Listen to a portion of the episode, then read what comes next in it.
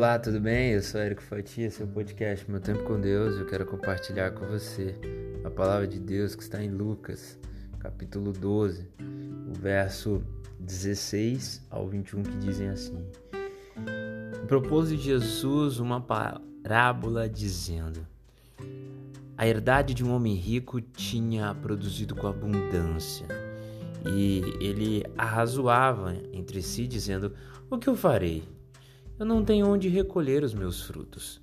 E disse: Farei então o seguinte: derrubarei os meus celeiros e edificarei outros maiores ainda. E ali nos celeiros recolherei todas as minhas novidades e os meus bens.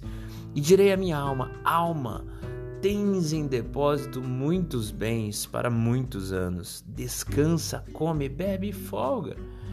Mas Deus lhe disse: Louco, esta noite te pedirão a tua alma.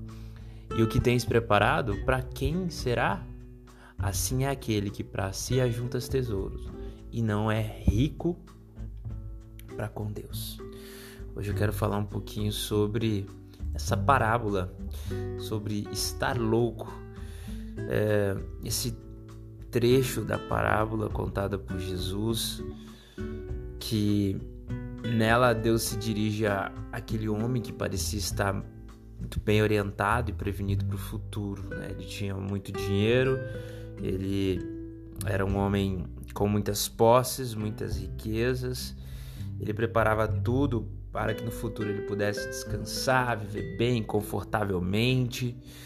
Bem, até aí aparece tudo muito bem, tudo muito tranquilo. Até o momento em que ele é confrontado, louco, porque ele estava numa busca incessante por provisão, por coisas materiais, uma busca egoísta e mesquinha, porque o coração dele estava única e suficientemente ali. Ele não pensava em outra coisa, ele não vivia por outro propósito. O propósito dele era enriquecer.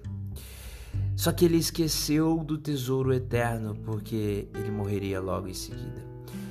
A, a grande lição dessa história é que de nada adianta termos tudo neste mundo se nós não tivermos o principal, que é Jesus.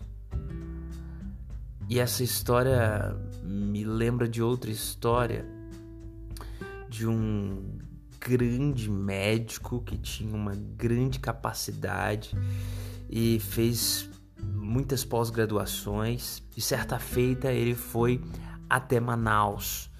E então, encontrando com um ribeirinho, ele ia fazer uma missão e para isso ele precisaria da ajuda daquele ribeirinho para atravessar o rio num barco.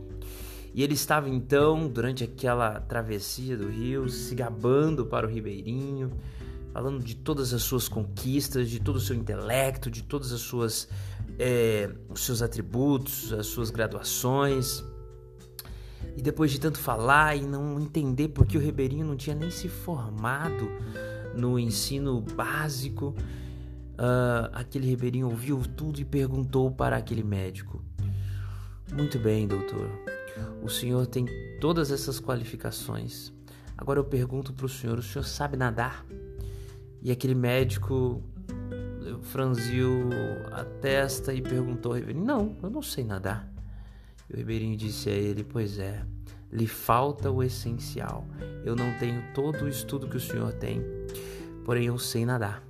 O barco está afundando e eu não consigo, senhor, salvar. Nessas duas lições nós extraímos o que?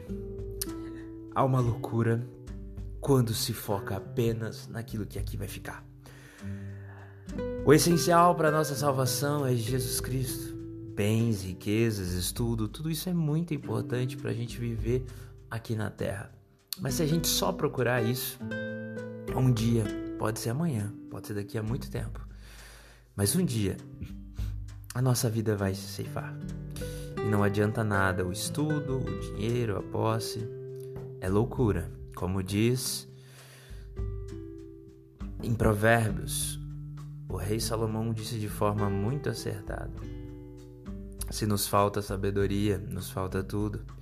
E correr por coisas que aqui ficam, como diz, aqui ficam. E nada vai adiantar. O nome da história não salva um homem, Belas ações não fazem com que uma mulher tenha salvação. Pois bem, que a gente não seja taxado por louco, que venhamos a priorizar a vida com Deus e entender o quão importante é seguir os caminhos que Jesus Cristo nos proporciona hoje. Precisamos ter coisas aqui nessa terra, mas mais do que isso, precisamos confiar e depender em Cristo Jesus.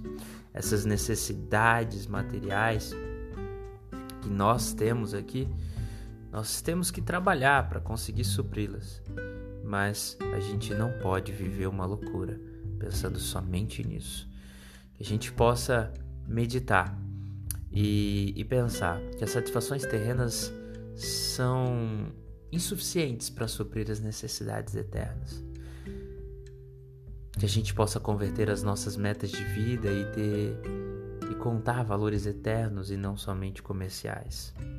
Amar, ter fé e esperança em Cristo Jesus são chaves para que a gente possa começar a juntar tesouros no lugar certo, que é no céu, como diz em Mateus 6:20. Como diz em 1 Timóteo 6,7, nada trouxemos para este mundo e nem coisa alguma dele podemos levar. Que a gente partilhe de vida e dê alegria. É, a lógica do reino de Deus ela é inversa à do mundo. Que Deus te abençoe.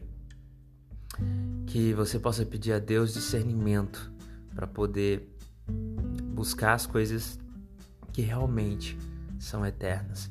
Que Ele possa nos ajudar a vermos com os olhos dele, que Ele possa nos ensinar a atentarmos para a palavra dele meditarmos nela com todo cuidado, que a nossa vida esteja empenhada nos propósitos de Jesus e não nos nossos sonhos egoístas, que nós valorizemos o que é valioso para Ele e não aquilo que tem valor somente para este mundo, e que nós possamos expressar a graça dele, a liberalidade aos necessitados.